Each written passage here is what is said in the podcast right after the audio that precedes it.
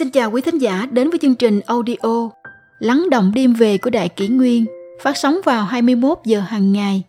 Đại Kỷ Nguyên hy vọng quý thính giả có những phút giây chiêm nghiệm sâu lắng sau mỗi ngày làm việc bận rộn. Hôm nay, chúng tôi xin gửi đến các bạn thính giả câu chuyện Sức mạnh của tĩnh tâm có thể hóa giải mối nguy cơ xung quanh bạn. Con người càng ngày càng khó tĩnh tâm lại được. Những người hiện đại chúng ta ngày nay, nếu không lướt điện thoại di động thì có thể duy trì được bao lâu? Nghe thấy tiếng tin nhắn mà không mở ra xem thì có thể nhẫn nại được bao lâu? Đi ăn tối cùng với mọi người mà không lấy di động ra lên mạng thì duy trì được bao lâu? Có lẽ là rất khó. Hàng ngày đứng chờ xe buýt hay xe khách, bạn có thể thấy những người đứng chờ xe, họ không lướt di động thì gọi điện thoại.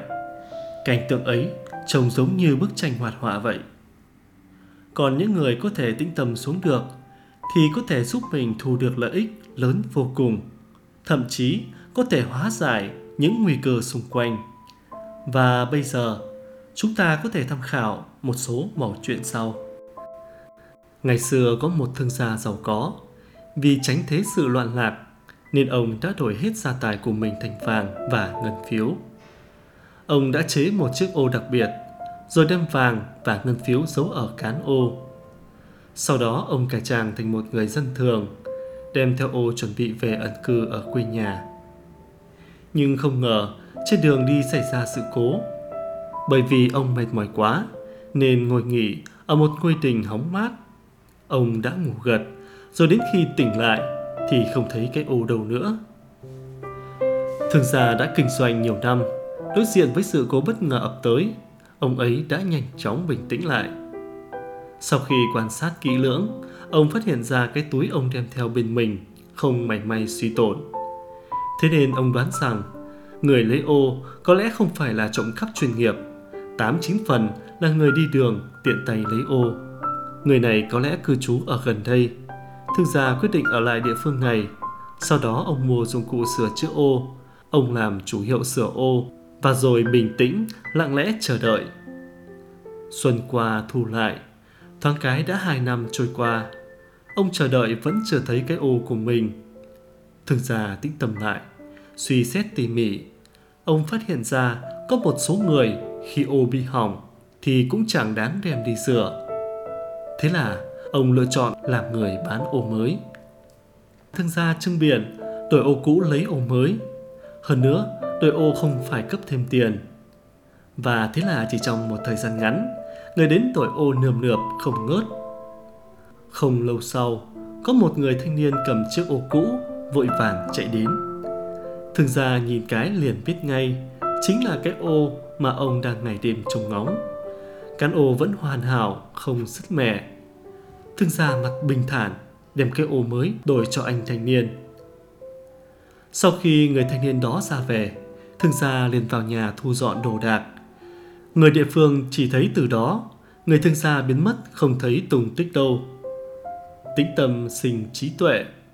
Sự đợi chờ trong im lặng của người thương gia chính là trí tuệ nảy sinh sau khi đã tĩnh tâm Trước một sự việc bất ngờ ập đến, người thương gia đã có thể trầm tĩnh, ứng đối, từ đó hóa nguy thành an. Đối với người học được cách tĩnh lặng thì đó chính là tài sản quý báu.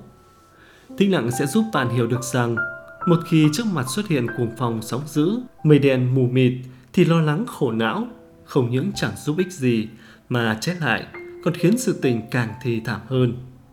Nhưng tĩnh tâm thì lại có thể khiến bạn ổn định được tình thế cứu vãn được tổn thất. Vậy làm thế nào để tâm có thể tĩnh lại? Tĩnh là trí tuệ của sự dẻo dai, tâm đạt đến trạng thái hư không hoàn toàn, tĩnh lặng hoàn toàn. Đó là cảnh giới của đại trí tuệ. Tĩnh là chúa tể của âm thanh, tĩnh thắng âm thanh, lạnh thắng nóng, thành tĩnh quy chính thiên hạ.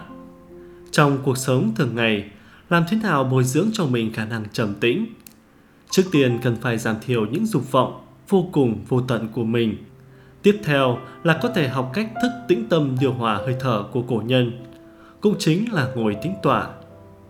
Ngồi tĩnh tọa hoặc tọa thiền là liều thuốc giải của thời đại phân tâm.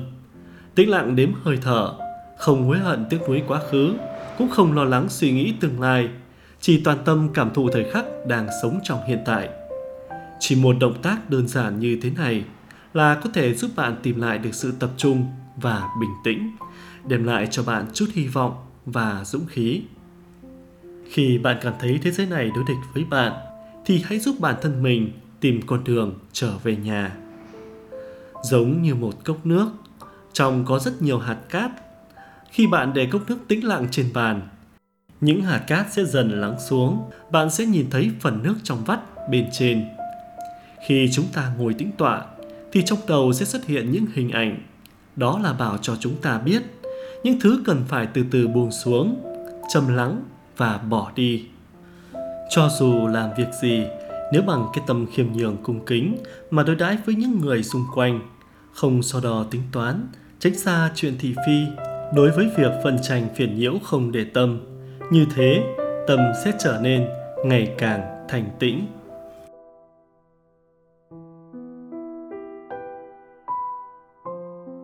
Tiếp theo chúng tôi xin gửi tới quý thính giả câu chuyện. Lúc thành tỉnh thì nên làm việc, lúc oán giận thì cần nghỉ ngơi, còn khi một mình thì cần suy nghĩ. Đời người cũng giống như đi bộ hành vậy, phải từng bước mà đi. Thời gian có thể mang lại cho bạn kinh nghiệm và sự từng trải. Nhưng thời gian cũng sẽ lấy đi của bạn sức khỏe và tuổi thanh xuân. Người vận động và người không vận động cách nhau một ngày thì không có gì khác biệt. Cách nhau một tháng thì khác nhau đôi chút. Cách nhau một năm thì khác biệt nhiều hơn. Cũng có thể khác nhau chẳng được bao nhiêu. Tuy nhiên khi cách 5 năm thì từ thân thể cho đến tinh thần đều có sự khác biệt to lớn. Đợi đến 10 năm sau sẽ là hai con người ở hai cảnh giới hoàn toàn cách biệt. Vậy nên đời người giống như đi đường, cần phải kiên trì từng bước, từng bước mà đi. Thể xác và linh hồn tất có sự tiến lên. Cũng như đọc sách nhiều cũng dễ cải biến bản thân. Có nhiều lúc chúng ta cho rằng những điều đọc được trong sách sẽ qua đi như mây khói, chẳng còn lại chút gì. Tuy nhiên trên thực tế, nó đang ngấm sâu vào khí chất, vào từng huyết quản. Từ lời nói, hành động của người đọc và khi ấy nó luôn triển hiện tại mọi ngóc ngách của cuộc sống, tạo thành khí chất của một con người. Vận động cũng lại như vậy. Một người mà thường xuyên vận động, từ thân thể, tinh thần, sự lạc quan, vượng khí ai cũng có thể nhận ra. Vậy nên một là đọc sách, hai là vận động.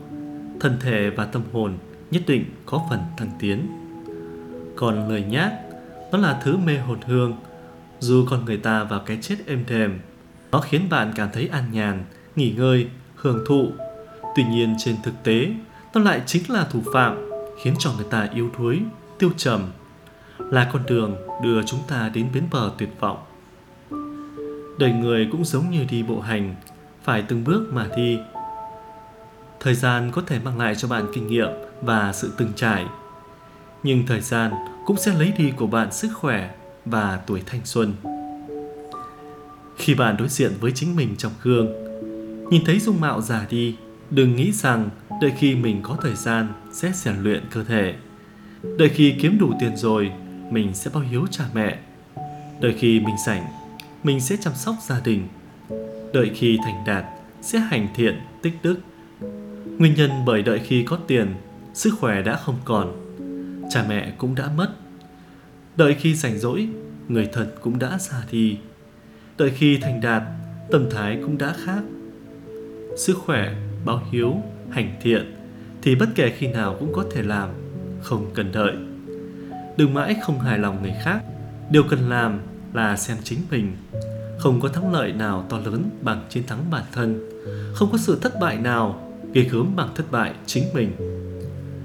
Gieo hạt giống thì nhận cây quả, gieo sự nỗ lực thì nhận thành công. Hôm nay có nỗ lực, ngày mai ắt có thành quả.